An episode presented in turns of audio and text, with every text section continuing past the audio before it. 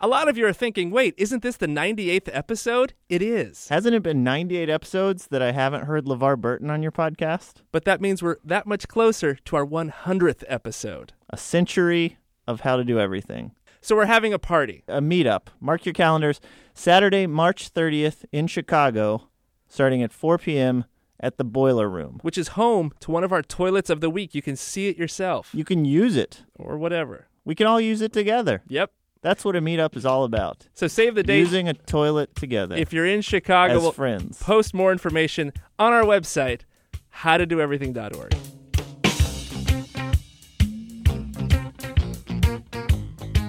This is How to Do Everything. I'm Mike. And I'm Ian. On today's show, how to name your car. And how to race the Iditarod.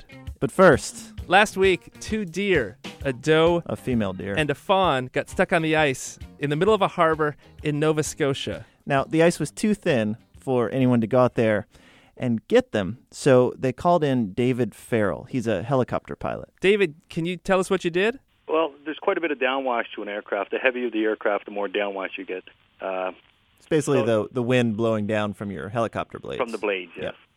So if you can, if you can get within three or four feet, I guess you're just on like an approach for a landing. It's it's no different. Uh, the main thing is is to get that downwash, a, a little bump at first, and maybe give it a little more downwash. Once you get the the animal moving, then they'll normally uh, on a good ice conditions will will keep moving in front of the aircraft. The downwash gets the momentum and it just kind of glides it off and, until it stops. The shoreline or, or a big patch of snow will stop it. So wait, so you weren't they weren't getting up and moving, you were just using the downwash to push them off the ice. Yes. Yep. That sounds kind of fun. All of the day's work, I guess. So so you uh, you push the deer over to the shore where it can get up and, and get going on its own.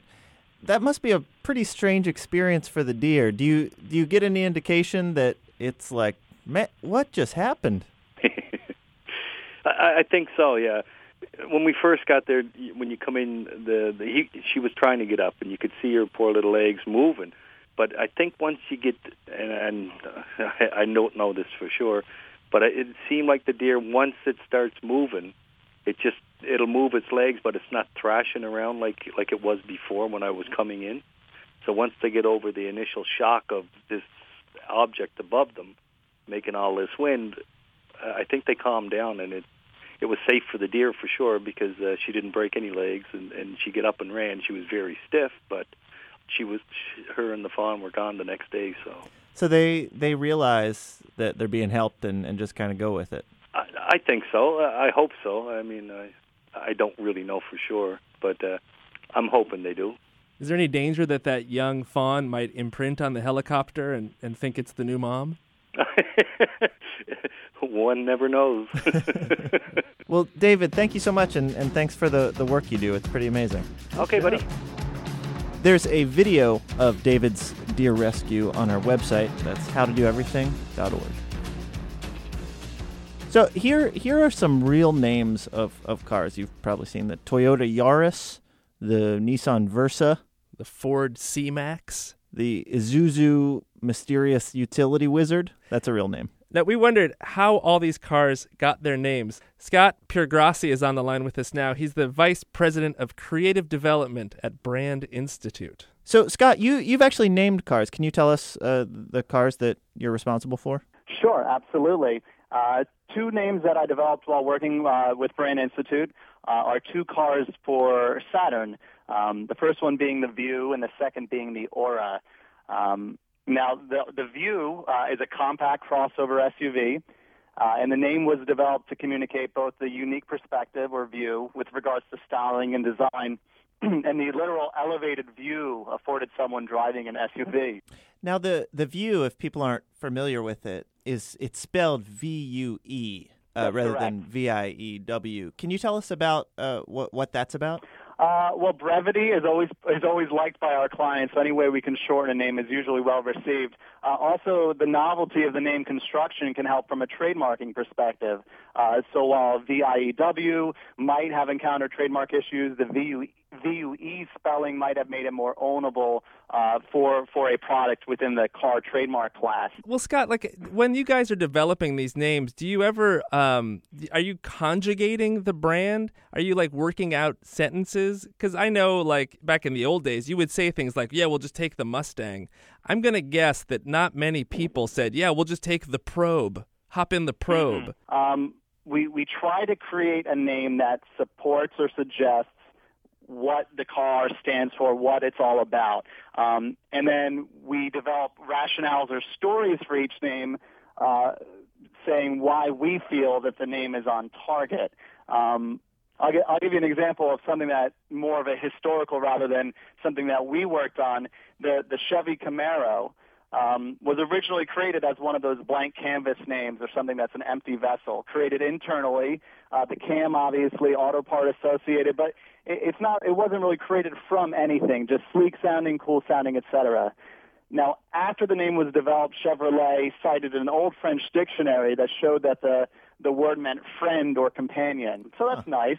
Yeah. Uh, it doesn't necessarily fit, you know, a supercharged horsepower uh, sports car, but it's a good definition, a retrofitted rationale, as it were. Shortly after that, Ford countered with an old Spanish dictionary that showed that the name uh, meant a small shrimp-like creature. and then finally, to cap it off, a member of the automotive press found another meaning uh, translated to loose bowels. now, this is all from a made-up word, quote unquote. But the, really, the point here is that after the, the Chevy Camaro was launched in 1967, the public fell in love with it. So the name really fell by the wayside, or at least the as the the stories and the and the mockery fell away because the product itself delivered on the promise. Hey Scott, can I ask you? Do you have kids? I do not. Okay. Do, well, I was just wondering do you think about names for kids potentially, or when your friends are naming kids, do they ask you for advice? uh, do you have a cat or a dog? I do have a dog. Okay, what's your dog's a, name? I have a miniature schnauzer named Roger, and he's gonna love the shout out. well, I'm guessing it's spelled in a funny way. It's R A U J. No, it's it's just Roger. R O G E R. Well, Scott, this is great. Thank you so much. Well, I really appreciate it, Mike and Ian. Thanks for reaching out. And uh, as always, if there's anything else, just let me know. Give our best to Roger. Thanks, guys.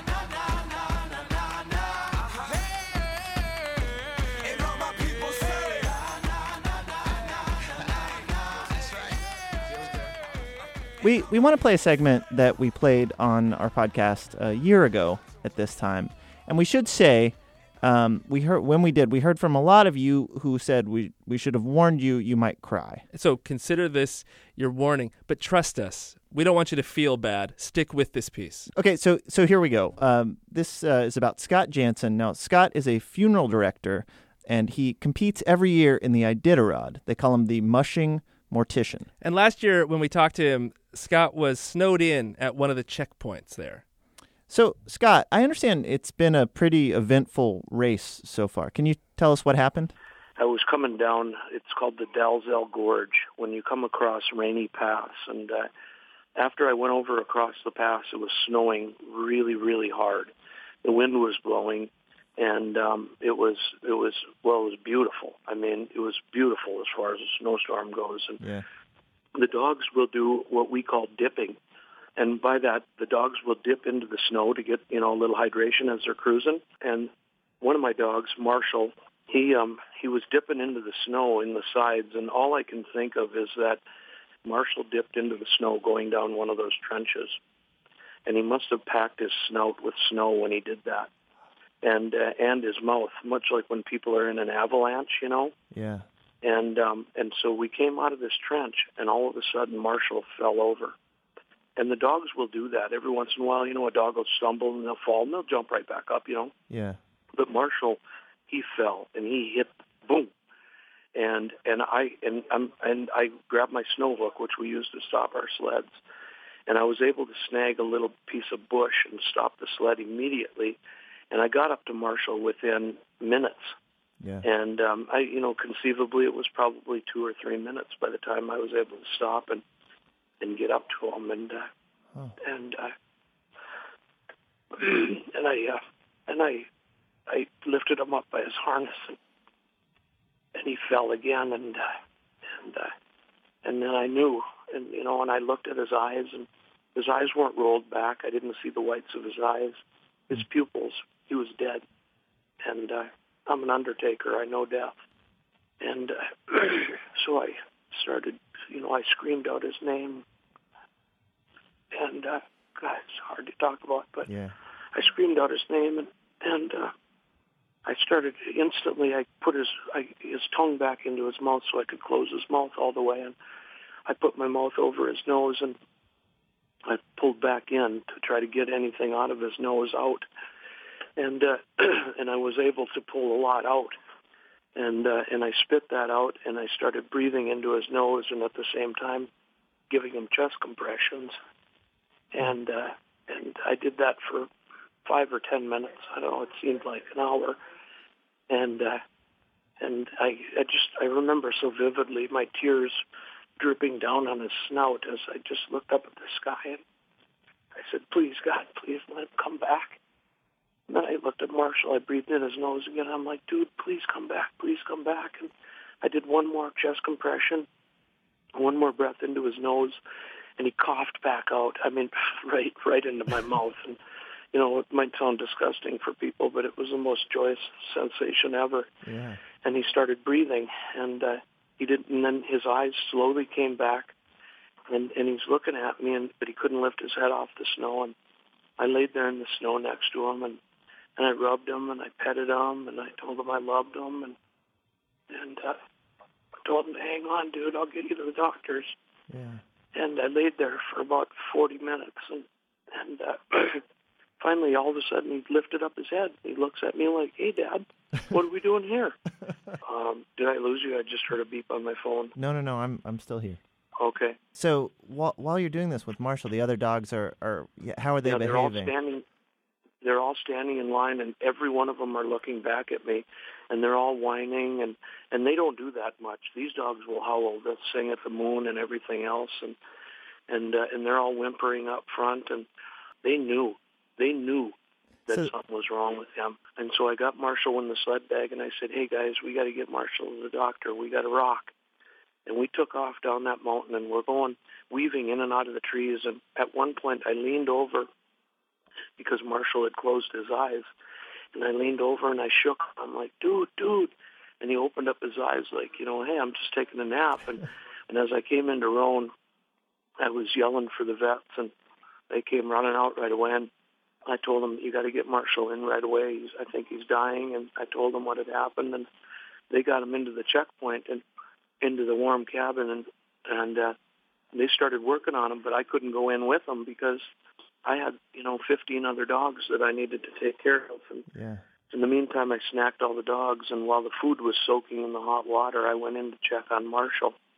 And and I'll tell you, I'm I'm not a tall man. I'm only five foot five, and but I was about four feet tall when I walked in there. I was Yeah. I was having a hard time even standing up straight. I was probably at one of the lowest points of my life, and and I walked into the checkpoint, and Marshall's laying on the floor, and they had an IV into his arm, and I walked into the checkpoint, and Marshall looked at me, and jumped up on his feet, and started wagging his tail like, "Hey, Dad, when are we going?"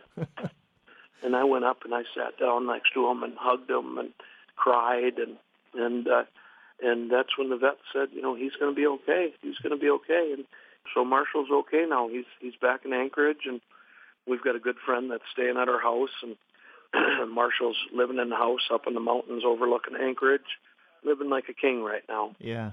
Yeah. I wish we could send dog biscuits or something for for Marshall, but if you could scratch him behind the ears for us, you know. Oh, I'll do I'll do that for sure. I'll I'll give him some love when I get home from from you. All right. Well, take care. Thank you so much for talking to us. All right, thanks for calling.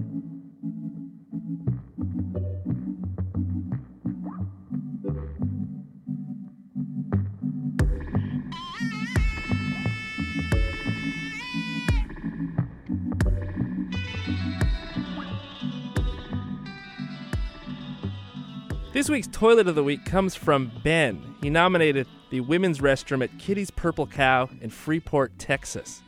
Online with us now is, uh, Ashley Dowell. Uh, she works at the restaurant. Ashley, tell us about your toilet.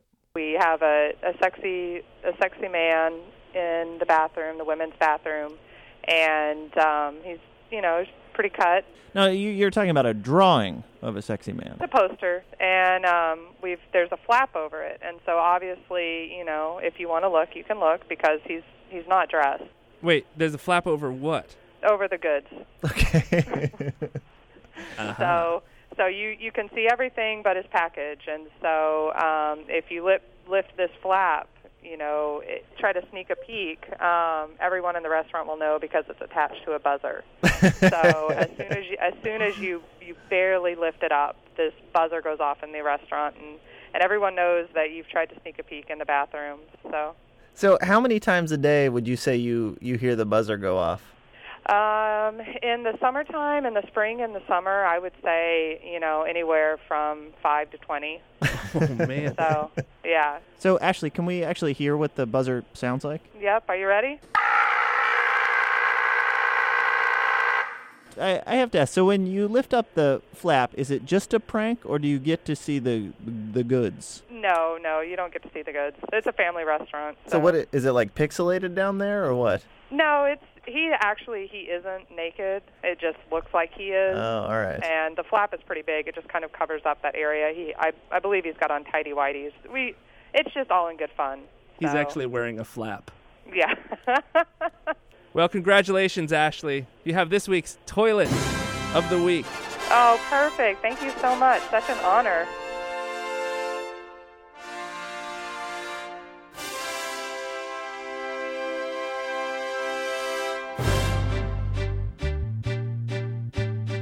So last week uh, we t- we said if you sent us your name, we would give you a nickname, And you so did. You sent you- us your names. A lot of you did. We're gonna do that now. Uh, Kevin Axe. body spray. Bruce Keyser. The Keymaster. Yep.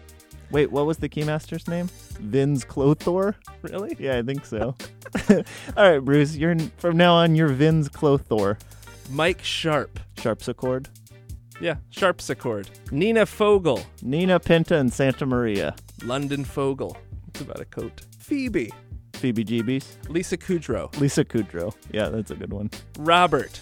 Bob, Rob, Bobby, Robbie. Well, uh, he said in his email, uh, people already call him Bobby, so he wants a better nickname. Ernie. Ernie, it is. Serenity. Calm. Storm. Just the Mm. opposite. Yeah. Storm. Yep.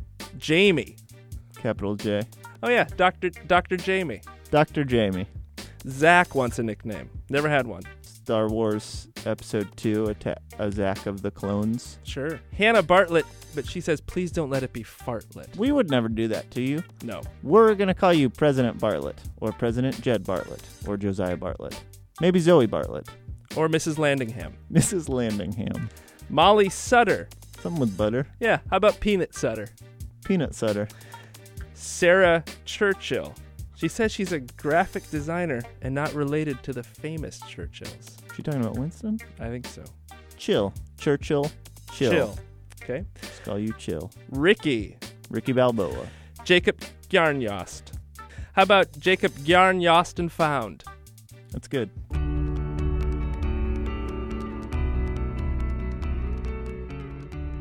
That does it for today's show. What did you learn today, Mike? Well, I learned that if I'm ever in a pinch and I need to move something, I could just call in a helicopter. Yeah, just blow it out of there. Get it down. You ever get a cat stuck in a tree? Just tilt the helicopter. Poof. Boom, it's on the ground. Yeah. I think y- what would be fun is if you got two helicopter pilots and, you know, a big, like, uh, puck. You could play helicopter hockey. Just blow that thing back and forth. All I need uh, is my helicopter's license, pilot's license, and a giant puck and a frozen lake. What'd you learn, Ian? Well, actually, Mike, um, if you want to see what I learned, you can just lift this flap right there. Oh, don't mind if I do. How to Do Everything is produced by Blythe Haga with technical direction from Lorna White. Our intern this week is Mike Nothnagel. Oh, yeah. Congratulations, Mike. Nice work, Mike. Get us your questions at howto at npr.org. And visit our website, howtodoeverything.org. I'm Ian. I'm Mike. Thanks. Thanks.